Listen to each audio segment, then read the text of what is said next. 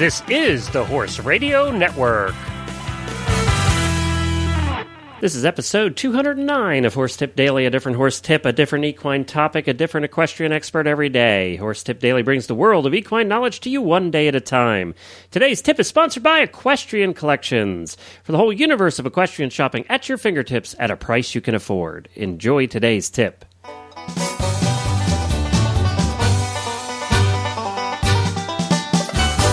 Hi, Glenn the Geek back with you from Lexington, Kentucky, and welcome back to Horse Tip Daily.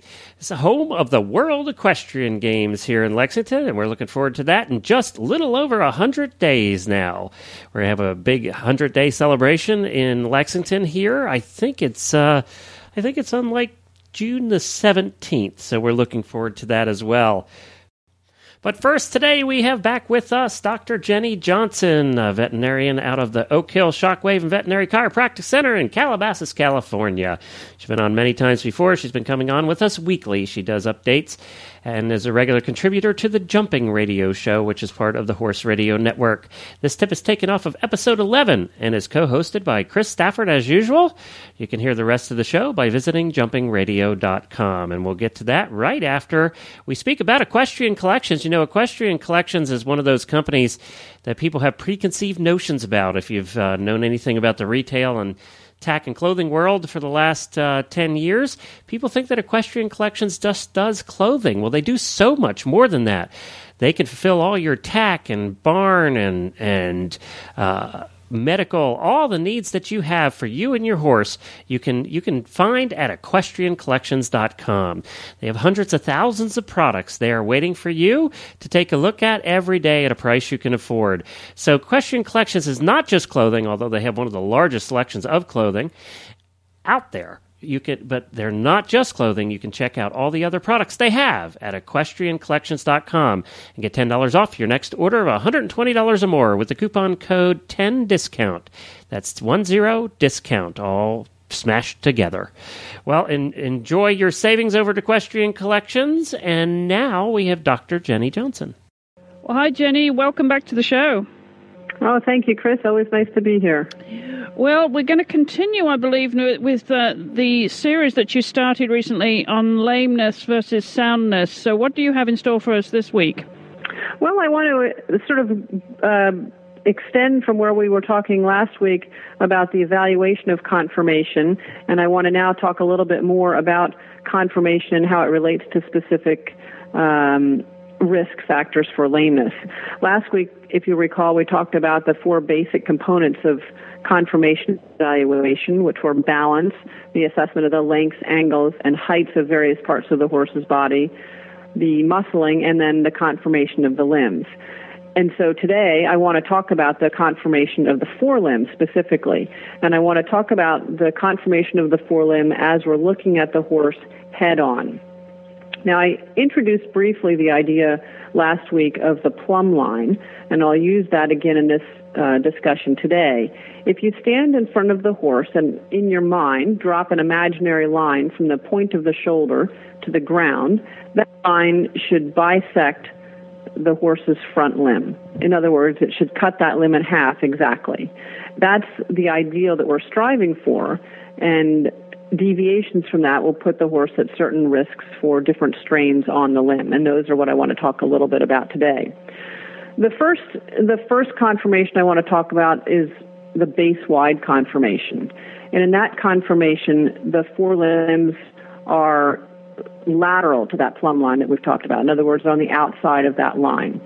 These horses generally tend to be narrow in the chest. This type of conformation will end up overloading the medial aspect or the inside aspect of the lower limb. Now, the converse of that is the base narrow conformation. And in this conformation, the limbs are on the inside of that plumb line. In other words, the chest is wider, the uh, lower limbs or the limbs angulate and come inside that vertical line.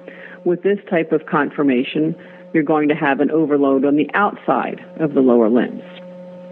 Now, if we move down the limb a little bit further and look more specifically at the knee, I want to talk about the knock-kneed horse. The technical term for that is what's called a carpus valgus, carpus being the knee, valgus referring to the conformation of the knee uh, coming in in a knock-knee type appearance. The, and the knees are medial or inside of that plumb line. And what this does is it, it concentrates the weight on the medial aspect or the inside aspect of both the carpus and the metacarpus, the knee and the cannon bone and the inside splint bones. Um, this type of conformation may predispose a horse to lameness in the knee and to medial splints. Now, the converse of that conformation is what's called a carpus varus, or a bow-legged conformation. Now, this type of conformation actually can often be career-limiting.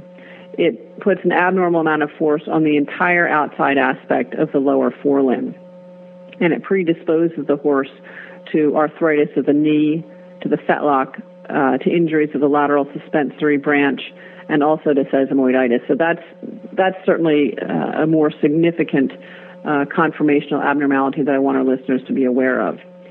Another uh, abnormality that we'll see in the knees is what's called the offset or bench knee. And this is if you're, again, looking at the horse straight on, you'll actually almost see what appears to be a step in the knee. You'll see the upper portion of the knee will be at one position, and then the lower portion generally is stepped out a little bit to the outside. And that typically can be associated with lameness of the knee and also lameness of the cannon bone. Now, moving down a little bit, I want to talk about the toed in conformation. Obviously, means the toes are turned in. And again, you want to look at the whole leg, but frequently that's just the lower limbs. The toed in conformation uh, will predispose a horse to splints on the outside of the leg, uh, and lameness is on the lateral or outside aspect of the fetlock region. For example, suspensory branch injuries uh, can also predispose them to arthritis of the pastern and the coffin joints. And typically these horses will wear the outside of their feet more than the inside. Now, the opposite of that, of course, is the toed out conformation.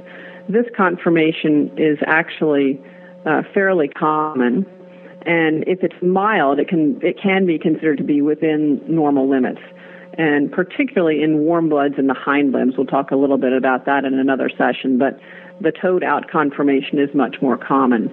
But they will end up with uh, abnormal wear, typically on the inside aspect of their foot, and they may be predisposed to uh, medial splints. So I think I don't want to overwhelm our listeners with, with too much information, so I'm, I'm going to stop it there uh, for this week, Chris, and just think about those types of conformations and how they affect really the physics of the horse and the mechanics of the horse and where the strains end up and the injuries that can result from that. And then next week, Uh, I'm going to continue again on the same topic, but I'm going to talk about uh, evaluating the conformation of the forelimbs from the lateral aspect. Uh, if you were standing to the side of the horse and looking at the side view of the horse, I want to talk about the conformation of the forelimb uh, from the knee all the way down to the foot. Well, thanks again to Doctor Johnson and to Chris Stafford for providing that tip. I got it wrong at the beginning of the show. Actually, it was episode twelve that this tip was taken off of, episode number twelve. Apologize for that.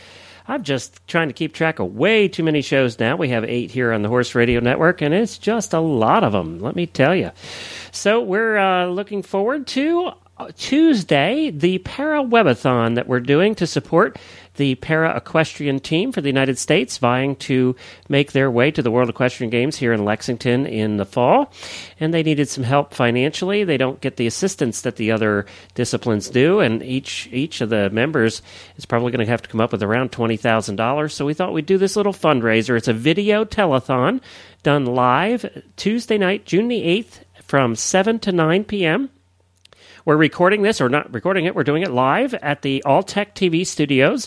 It, it's a video event being carried by over thirty websites around the internet and around the horse world. You can see it on ours at horse radio network dot com. You can just go to horse radio network dot com and you can watch this live event, and please call in and donate.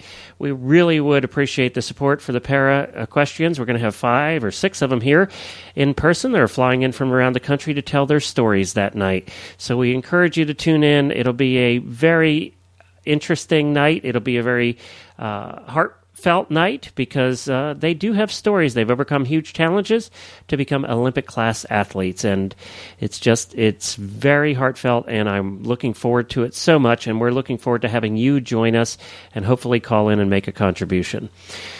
Well, don't forget to check out all the other great shows on the Horse Radio Network at horse radio network dot com. And I'll be back again tomorrow with another new expert and a different horse tip. Until then, stay safe, everyone.